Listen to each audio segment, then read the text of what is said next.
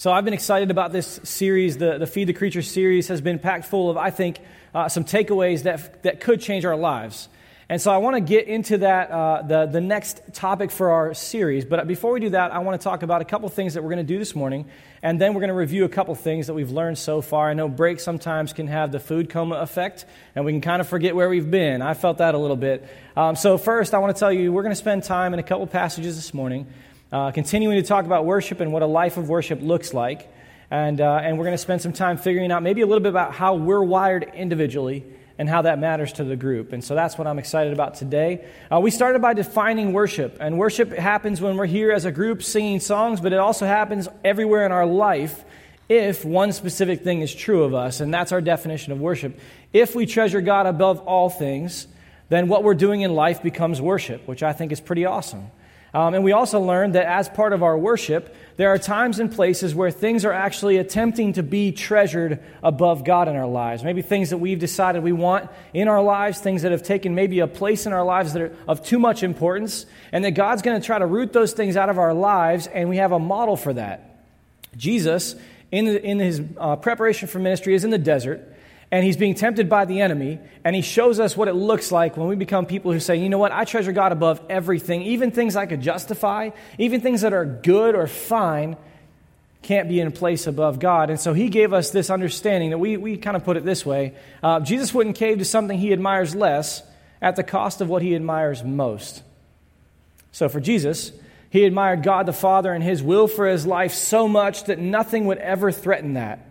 Nothing else could even come close. So he said no to all those things, and we sometimes need to do that in our lives. We need to say no to things and reprioritize them. We've also learned that as part of God changing our heart in this process of worshiping him, that we can become people whose lives look dramatically different from the inside out. And so we learned that in Scripture, God talks about kind of this change being uh, from a heart of prostitution or selling ourselves out for things that aren't worth it to a heart of holiness, which is a heart that looks a lot more like his. And we talked about the fact that one of the prime responses of our heart to God's change in us is compassion. And we talked about the fact that the early church, one of the first signs that God had gotten a hold of their heart was compassion for people. Pastor Tom said it this way. He said, they began to give a rip about the things God cared about. And we want the same thing for ourselves. And so we actually got a chance to practice that last week. And I want to share a couple things with you that took place. And numbers sometimes fail to tell the whole story. But man, these numbers to me are exciting. And so I want to show this this to you guys. two thousand eight hundred thirty stories were walked through as a part of our compassion experience uh, last week. Now, some of that was people who got so into it, they went back for more, which is awesome. That's fine. But either way, that's that many times that we put ourselves in a situation to hear the true story of a child from around the world and what their lives look like for better and for worse and how God brought hope to them. That's a big deal that we would put ourselves in that situation. Then this is the, the part that I'm most excited about. two hundred twenty-six children rescued, their lives forever changed, forever a different trajectory, hope that they didn't have before. And here's why I love that. A week and a half ago, two weeks ago, you didn't even know those kids existed. And now you're a part of changing their lives forever. So I thought it'd be cool, not only that you would know those facts and figures, but that you could celebrate and give each other a hand for that. That's awesome. Listen, when that kind of thing happens, you have to start wondering what's going on in a group of people that would take time and energy out of their, their days, not just to walk through. Many of you all volunteered. Some of you had to reorchestrate your budget to figure out how this was going to work. I want to know what's going on in a group of people whose lives start to look like that, who will give them their time, their energy, their money, their priorities to let compassion rule and reign in their heart. I, I love that. And so we talked about the fact that our church isn't just about sponsoring children, which is amazing. It's actually about becoming people in our communities that care about the people in our lives that God cares about. And we know that just in this county alone, there's ninety-six thousand people who don't know Jesus or don't have a home like this for their faith. And in, in Belton and Williamson area, there's twenty-four thousand people within five miles of our campus at Pleasant View that have the same situation in their lives. And there are people in the surrounding areas that are on top of that number. And if we're people who treasure God above all else, we're going to start to treasure the things he treasures above that too. And so we become people who love people who are far from God, people who don't know yet that they could bump into Jesus in their lives. And so if we're a church like that, and this is what Alive is based on, we start to feel like, wow, good things are happening. But you guys know we're not the people that came up with that, right? Like, we're not the first people to think about a church like that. We're not that smart, right? In fact, a church like that was God's plan all along. And the fact that he's continuing to work that out in our community is, is a part of his ideal. He's been up to that for a long, long time. And we know this because in the first century, there was a letter written by the Apostle Paul to a church he was pastoring. And he was saying, hey, I'm at a distance now, and so I can't see you yet, but, but here are some things you can practice to be the kind of people that God designed you to be as a church. And we see the roots of this stuff happening and the outflow of Jesus. And so I want to introduce you to, to Paul's letter to the Ephesian church. In chapter three, he starts it like this. He says, his intent, meaning God's intent, was that now, through the church, the manifold wisdom of God should be made known to the rulers and authorities in the heavenly realms, according to his eternal purpose that he accomplished in Jesus Christ our Lord.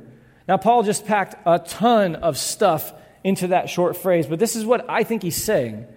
Paul says, right now, and this was in the first century, some of these people would have lived around the same time as Christ. He's saying, right now, God is trying to show that his plan is, is wise, it's genius. His plan for the, for the world is so amazing.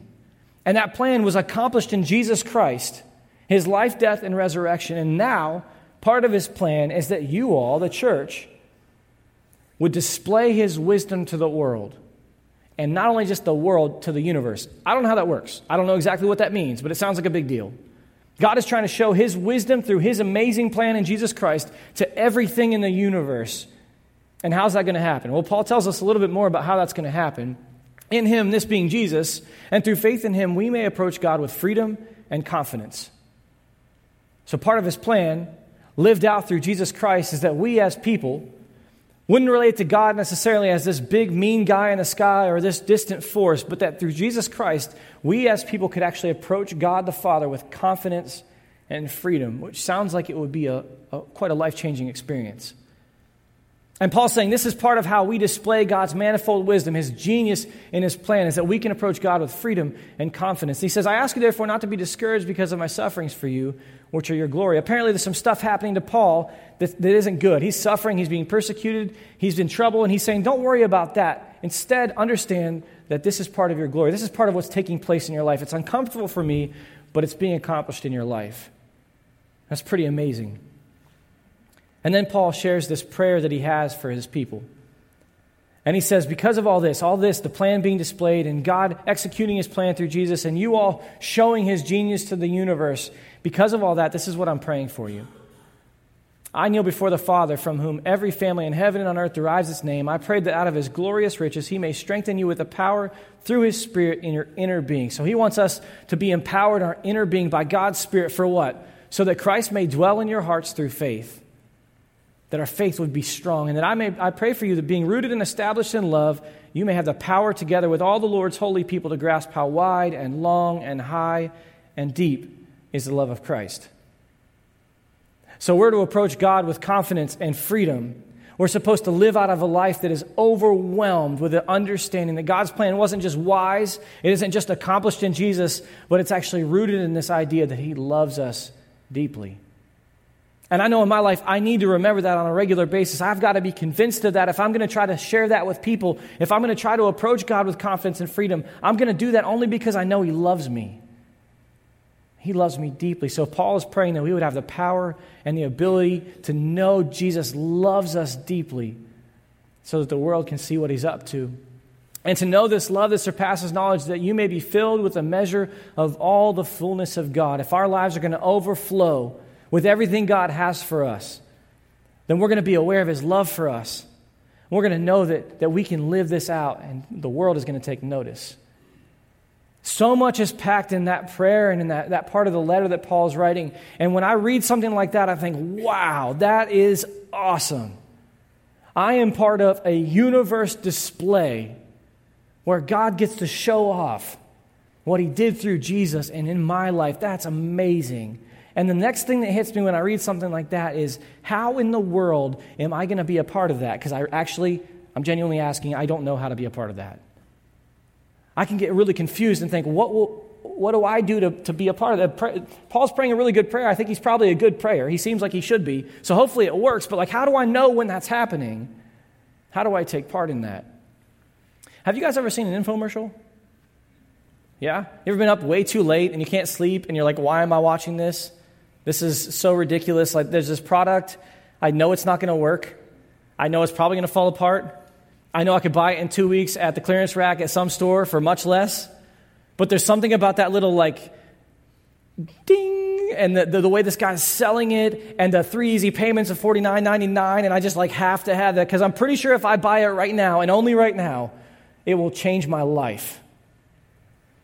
There are times where I feel like I've heard a, a message being preached, and something this lofty and this grand and this incredible and this rich was on the table, and I wanted it so badly that if you gave me three easy payments, three easy steps, a formula of any kind that I could write down and walk out, I would do it that week because I want that.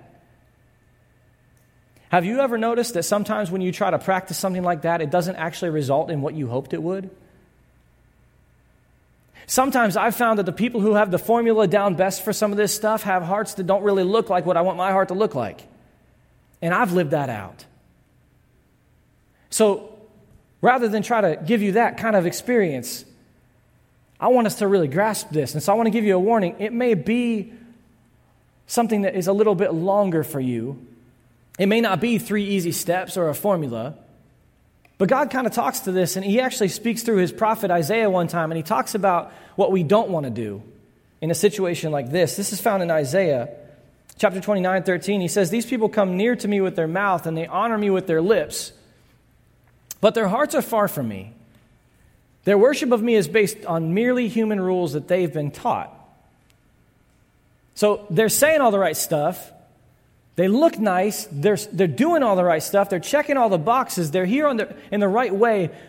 But if you take an examination of the inner part of who they are, their heart and my heart, we're pretty far apart.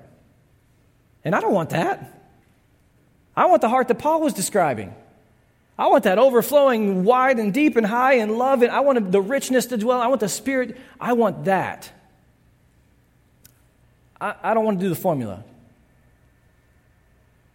And so I want to do this morning what I think will take us away from the formulaic and, and into something a little bit deeper, uh, something a little bit more helpful. I want to go where Jesus went when he was trying to help his disciples live this kind of life. Jesus has spent three years with this hodgepodge of people that he's collected around him. And, and one of the things I love about this group of people is they look like they have nothing in common, like they have no business being in the same room with each other whatsoever.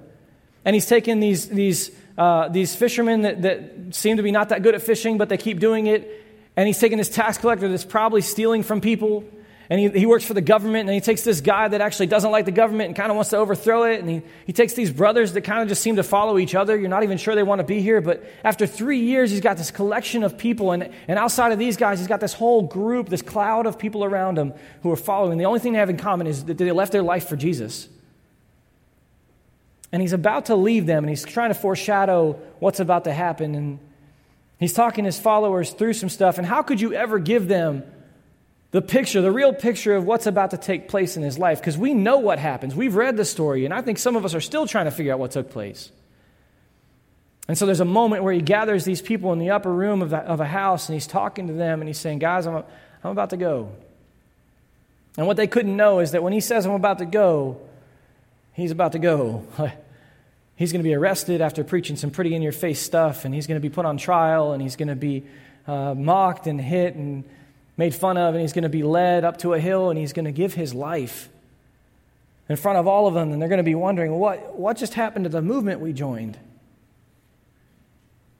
And after three days of confusion and turmoil and darkness, something that never happened in this way before happens. He he would rise again, and, and then people would respond, and actually creation would respond. There would be earthquakes, and there's this moment where this, this overpowering ceremonial veil that has kept us from God, people separated from God, is just torn, symbolically to show that, that God and people aren't separated anymore, that through the work of Jesus Christ, his, his plan is enacted, and now we can approach God with freedom and confidence. And Jesus would spend time with some of his followers, and then he would leave the Spirit in his place, and he would ascend. And I just said all that. I still don't know what half of it means. How could his believers, his followers, his disciples know anything about how to live through that? But yet he's trying to prepare them. And so while he's trying to prepare them for it, he takes them to the side, and he takes them in their mind's eye to a vineyard. And that's kind of weird to me, because I don't know a whole lot about vineyards, but apparently that was meaningful for them. He would take them to a vineyard in their mind, and he would say, "Okay, listen, and he would paint a picture for them, and he would tell a story like he so often does. And he starts this story out like this. He says, listen, I'm the true vine. And if I were there, I'd be like, okay, that's really weird, Jesus. I mean, you're the true vine. Check. Good. Now what? But what Jesus is trying to say is something he said multiple other times before. He's saying, listen, I'm it. I am where life comes from. Another time he actually said it this way. He said, I am the way and the truth and the life, and no person can come to the Father except through me. I'm, I'm the door, he says another time. One time he actually almost got killed because people asked him who he was, and he answered with this phrase that sounded like something they knew about. He said, basically, I am. I, I'm the one. I'm God. And so Jesus starts this out by saying, listen, in this whole imagery, in this picture, you need to understand it all starts with this.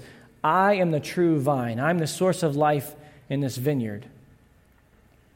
Okay, now what, Jesus? Well, I'm the vine, and my Father is the gardener. So if I'm the vine, I bring the life. My, my Father's the gardener. He's up to his business in this place. He cuts off every branch in me that bears no fruit. While every branch that does bear fruit, he prunes, so it'll be even more fruitful.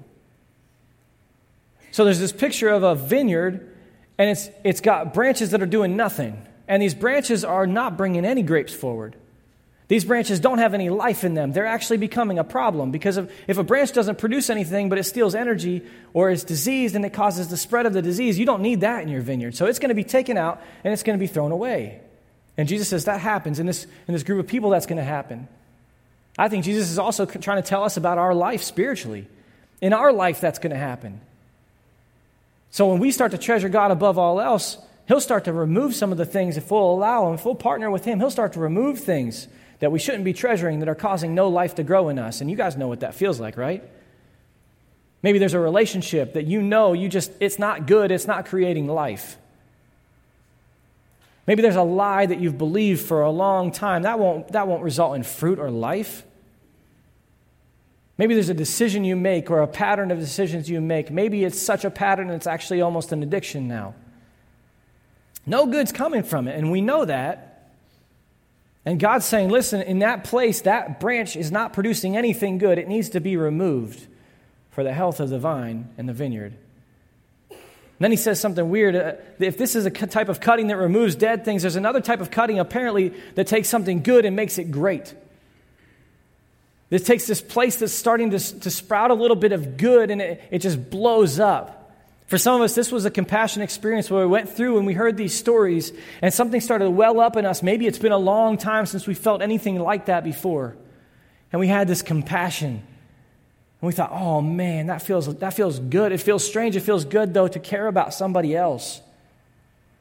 Maybe for some of you, it was almost scary. There was a moment where you're like, this is just a stupid iPod. I'm in a trailer. What am I doing? But there's something good starting to happen. And then your kids came out with multiple packets. And in that moment, God was taking something good and he was cutting it and making it even better because you're trying to figure out how you're going to put thirty-eight dollars in your budget. Some of you had a whole gaggle of kids and you brought them out and they each had a packet. And you thought you were going to pick from that and pick one. And they thought you were going to support the entire village. And now you're supporting a whole village in somewhere you didn't even know existed anymore. Because God has taken something good, the compassion that started to well out, or that grace for somebody else, or that hope, or that life that you started to feel, and he started to prune it a little bit, which is uncomfortable. It doesn't feel good to have pruning take place, but in its place can grow something way bigger and better than you ever thought. Jesus says that happens. That's what the gardener's up to. That stuff is normal when God's at work. It can be even more fruitful. He says, you're already clean because of the word I've spoken to you. I don't know fully what this means, but I think what he's trying to say is, listen, in the process of this pruning process, these guys in the room had been through it already with Jesus. You guys, I've spoken this word to you. I think what he's trying to do is he's trying to take away some of the fear that happens when God is working on our hearts. Sometimes for me, when God's messing with my heart a little bit, I start to feel like maybe my salvation's in jeopardy. Like maybe if he's up to something in my life that I've totally screwed it up, it's beyond repair. I wonder if he's trying to say, listen, you guys are already in the in the work. You're in the process. So just stick with it a little bit. And then he continues, and he helps us understand something so powerful. There's this uh, there's this truth that hit me way too late in life. I wish I would have understood it sooner. When somebody smarter than me or someone I respect repeats something over and over again, I should pay attention. I used to read this next passage and get kind of annoyed because Jesus keeps saying the same word over and over again. And I'm like, Jesus, you're the creator of the universe. Maybe you could have been more creative in the words you used. But if he's trying to, to get me, sometimes a thick-headed person, to understand something profound, he might say it over and over again. He starts to say this word, remain. Remain in me as I also remain in you. And that word remain isn't really that fancy. It's not really that cool until you see it in this context. Remain is often translated as abide or dwell, stay. It has this idea that, like, if you would just stay, if you would slow down, if you would be planted in a place, if you could just spend time with, if you could just kind of nestle up to, to, if you could be here, intentionally create space for this, then, then it becomes even more powerful because that word that I'm supposed to do, Jesus promises to do. If I will remain in him, if I will dwell with him, if I will be next to him, if I will stay with him, if I'll be patient in the process that he's putting me through, if I will walk with him, if I'll, if I'll remain with him, he'll do that with me. And that's really good to hear because there are some times where I wonder if I haven't put Jesus through so much that he's about to jet. And if I haven't been to the point where I've just done one too many things to make him not want to remain, but he promises us, if I'll remain with him, he'll remain with me. That's such good news for me. Then he tells us a little bit about how this works. He says, no branch can bear fruit on its own. You have to remain with me if you want to bear fruit. So I'm the vine, you're the branch, you remain in me, I remain in you, you'll bear much fruit. Apart from me, you can't do anything. If you don't remain in me, you're like a branch that's thrown away and withers. Such branches are picked up and thrown into the fire and burned. Now, when I was growing up, anytime I saw fire, I assumed hell was involved. I don't know if that's true in this passage, but for me, I don't know if we have to go that far. That might be talking about our eternal destiny if we're not careful, or if we live a life outside of God. Maybe that's it. But for me, there's actually something way more immediate that's applicable. Because I have walked for days and even seasons of my life where I did not remain in God. Have you ever tried to love people who are annoying when you're not connected to God's heart? Have you ever tried to parent your children when you haven't been remaining in God? Have you ever had an experience in a line at Black Friday shopping when you have not been remaining with Christ like you should have been? I promise you, if you're like me, you find out very, very quickly that your resources are not up to the task. And if you're not careful, you'll start to feel like a branch that starts to wither. And I'm not sure this is a threat that Jesus is making as much as it's a reality he's describing. If you don't remain in him, and yet you try to accomplish fruit in life, if you try to make the kind of life you want to see happen, if you try to change people for the better, if you try to make your home a better place, if you try to be a better husband, father, mother, friend, sister, it's not going to go very far because he's the true vine, and life comes from him. And a branch that isn't connected to the vine just isn't of use anymore. And not only that, if it's got something unhealthy going on with it that is the absence or the opposite of life, it's actually threatening to damage the rest of the vine. It needs to be thrown away in the fire and burnt because we can't have that around. There are moments where I feel like parts of my life are like that. Like, I just don't want that here. I need to remain in God so that I don't have to experience that. I need every bit of, of God I can get in my life to see fruit happen. Then Jesus says, I'm the vine, you're the branches. If you remain in me, and my words remain in you, ask whatever you wish, and it will be done for you. I used to think that when I heard phrases like this, that God was going to give me magic prayers. And I really kind of want that, because have you ever prayed bad prayers? I have prayed a ton of bad prayers in my life. And I'm really glad that I was either bad at praying or God knew better than I did, because I've prayed for crazy stuff. I look back now and I'm like, God, thank you so much for not answering that prayer the way I wanted it to be prayed. This has felt most... Um, Concretely for me, I guess, when I look at the woman I I got to do life with. Because I remember as a teenager seeing people in my life and I thought, God, please let me marry that person. Oh my goodness. For both of us, praise the Lord, God didn't answer my prayers. That person will be cursed with me for the rest of their life. Are you serious? God knows so much better than I do, so that I don't want some of my prayers to be magic. I don't think that's what God's after here. I don't think that's what he's saying to us. I think something much more powerful is actually taking place. Better than magic prayers. He says this, you ask whatever you wish, it'll be done for you, but only if you remain in me and my words in you, which to me says something even cooler. To me, it looks like Jesus is saying, listen, the things you want, the things you desire, the stuff you chase, the stuff you're obsessed with, the stuff you might pray about if you stay disconnected from me. Isn't there part of you that doesn't really want that stuff? Isn't there part of you that actually knows there's a better, bigger, fuller life out there for you than that? Isn't there a part of you that wonders that if God would grant that prayer, you would actually know at some point you'd be unfulfilled again? Because Jesus says, if you remain in me, I think, this is what he's saying, your heart will start to change. Maybe even not just actions on the outside, but desires inside. Wishes inside will start to look so much different than what they look like now that you'll start to actually hope for and wish for and pray and breathe out the desires of a, of a person that's been changed by God so much that your, your prayers won't be magic. They'll just line up with God's heart. And they'll be so aligned with God's heart and so good for you and so fruit-bearing in your life and the lives around you that God will have no problem answering those prayers. He wants to answer those prayers. He's waiting for it. He wants to be able to say, absolutely, yes, that will be done for you, because now your heart looks a lot more like the heart I designed you to have.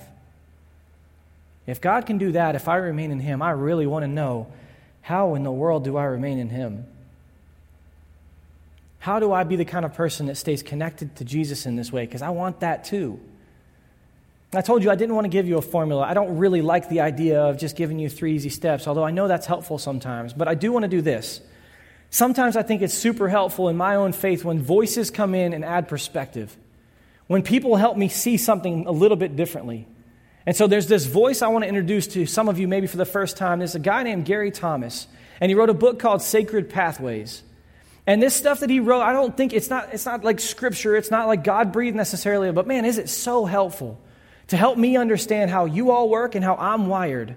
Because while there's only one true vine, I wonder if there's a bunch of different ways to express worship to him. So it's going to get a little weird, but I just want to have you do something with me. You may not know much about vineyards, as I do not, but I want you to imagine a vineyard. And if all you get out of this vineyard is there's a bunch of rows of vines, that's a really good start. Just go there.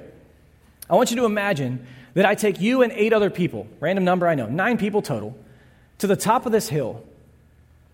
And you look out and you see fog-covered hillside with vines, and they're organized in neat rows, and you can imagine what's down there, and there's there's a, a really cool landscape in front of you. And if I said to you all, nine people, listen, I've cleared your schedules completely. You have no responsibilities, no obligations, no stressors. There's no nobody needs you right now, and I know you could use some time. So this is what I want you to do. Take all day and just go into this vineyard. Just spend some time. This is ours for the day. One thing I know is that there would be nine distinctly unique approaches when I said go. One of you, I promise you, would tear off into that vineyard running just because someone said go. You're just going to go. One of you would look at that person and you would think, wherever that person's going, I'm going the opposite direction. There's a lot going on there that I don't want to be a part of. One of you would go tr- immediately to try to find the winery. Nothing spiritual about it. I just know one of you would go find where they press that stuff, right? One of you probably would go and you would just want to just be in that stuff. You maybe get your hands dirty. Maybe you would start to pick grapes. You try to figure out what's going on with the leaves. And these, these leaves are big. Wow, this is crazy. One of you, you might just stay on the hill. Everybody else is going to go and you're fine with that. You just want to look over this image that you see in front of you and wow, this is amazing. And while Jesus said remain and he gives this idea of the vineyard, he doesn't say how to remain. He just says make space to stay connected with me. And so what Gary Thomas is saying is, listen, what if there's a bunch of ways to remain in God? What if there's a bunch of pathways to this experience? And so as many pathways as there would be to experiencing a vineyard, what if there's that many for experiencing worship to God? And I think this could be really helpful to you as it's been to me. So I want to go through some of these that he suggests and see if it's not helpful. And I'll tell you why in a couple minutes. The first is naturalist. This is the person that, that they experience God in nature. If you're a person that consistently can look back on your life and say, wow, God really got a hold of me. He got my attention when I was in nature. I think everybody appreciates a sunset or the ocean or all kinds of stuff, but I think these people are just wired to connect with God in nature. So you might be that. If you feel like nature is calling for you recently, not that kind, the other kind where you need to go out in nature, that might be what, what God is trying to get your attention with. And you might be wired that way. Another one is the sensate. Now, I was misinformed. At one point, I thought this was what Mister Miyagi did, and I thought that'd be a really cool kind of worship, which I should not do probably. Turns out it's different. That is actually a person that connects with God through, like, multi-sensory experiences. So you're a person maybe that was in this room during worship and you were just looking at the lights and the fog and hearing all of the sounds and you're like, this is awesome. And you you love the idea of incense being in worship and you love just being able to experience God with all of your senses. And when you look back on life, you kind of associate those God moments with some of those things you were feeling and sensing and, and had just overwhelming in your life. And that that's part of how you're wired. And I think that's cool. We've got a few more people that are the traditionalists, and you guys get a bad rap sometimes because you're the people that are like, why do we have to change anything? Why do we do all this different stuff? It's always been this way, which is never true, right? It's never always been anyway. But it feels like if you're rooted in things that are older than you, there's something more trustworthy about it. And I get that because some of this newfangled stuff that we do doesn't always, we don't have the assurance it's going to last, and, and maybe we're not positive it's good for us. And, and so you like to go back to things that have lasted for a while. And there's nothing wrong with that. You like to stay rooted in, in prayers that have been around for a while and songs that have been around for a while and traditions. And you love the Christmas tree going up at a certain time. And that's fine. That's part of how you're wired. Some of us were ascetics. Ascetics like to be alone and they like to be away from people. If you were a person that was taken to that vineyard and you were an ascetic, you would try to find an old church on a hill a little further away from everybody. And you could just stay there and be quiet. And that's how you're designed. A little caveat, if you're a parent of young children, you might feel like you're an ascetic. You just need a break. But some of you might be actually ascetics. You might just need to separate yourself a little bit. For some of us, we're activists. We can't imagine worshiping and following God if it doesn't involve being a part of some kind of change.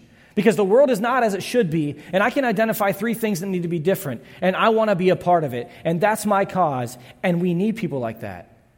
That's awesome. That's a part of how you're wired to worship God. You can approach God with confidence and freedom and try to provide that for everybody else. You're activists. Some of us are caregivers, and it's similar, but it's, it's a little bit different than activists. You're the person that always finds yourself next to someone who needs help. When you read Scripture and you hear about a Jesus who came alongside a blind beggar, you think, that's the God I want to follow. That's the heart I love in a, in a God I want to follow. You love caring for people, and you feel most connected with God when you're connected to people that need Him in some specific way or need some sort of mercy or help. And that's awesome.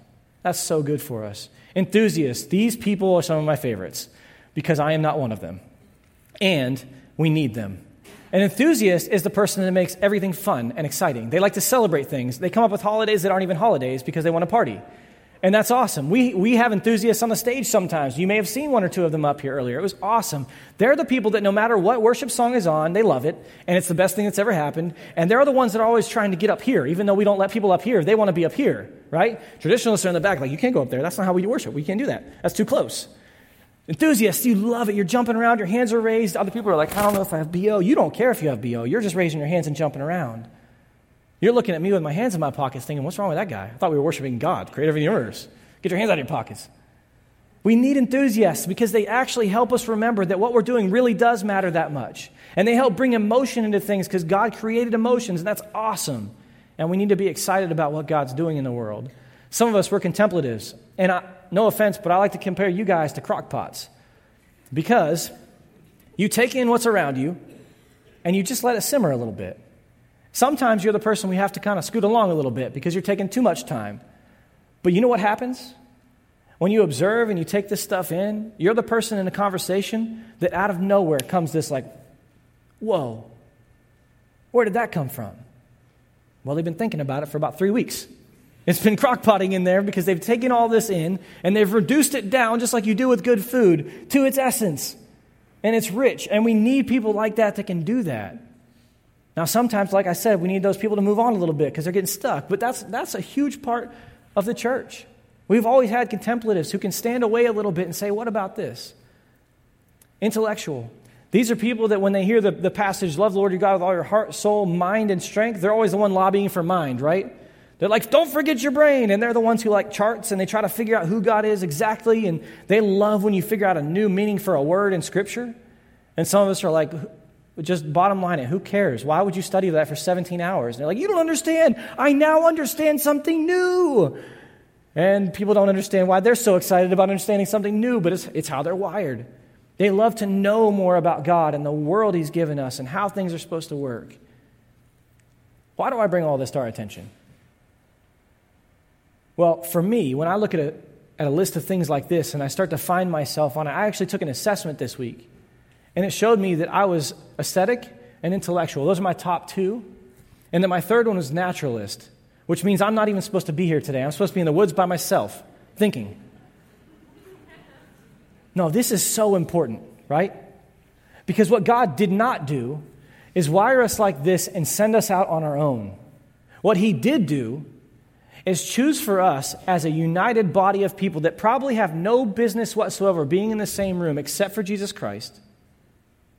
And he pulled us all together and decided that he would show his manifold wisdom found in the mission accomplished of Jesus Christ in a united group of people like this who begin to take on the family resemblance of Jesus Christ. Now listen, I didn't come here and you didn't come here to spend a bunch of time and leave looking like me. We may resemble each other because we take on the love of God, but we came here to look more like Jesus. And the world doesn't need a bunch of people like me who are sitting around thinking away from everybody in nature. It needs a bunch of people who understand how to remain in Christ the way they were wired to remain in him, who can then go out into their places of influence and their families and their schools and their workplaces and show who God is, who is approachable, who gives us freedom to, to come near to him in the way you're designed to do. And so I give this stuff to you because it was a gift to me to understand how I'm wired and to understand how you're wired.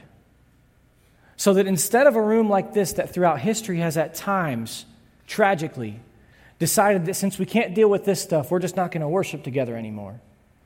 Or we're not going to get along anymore.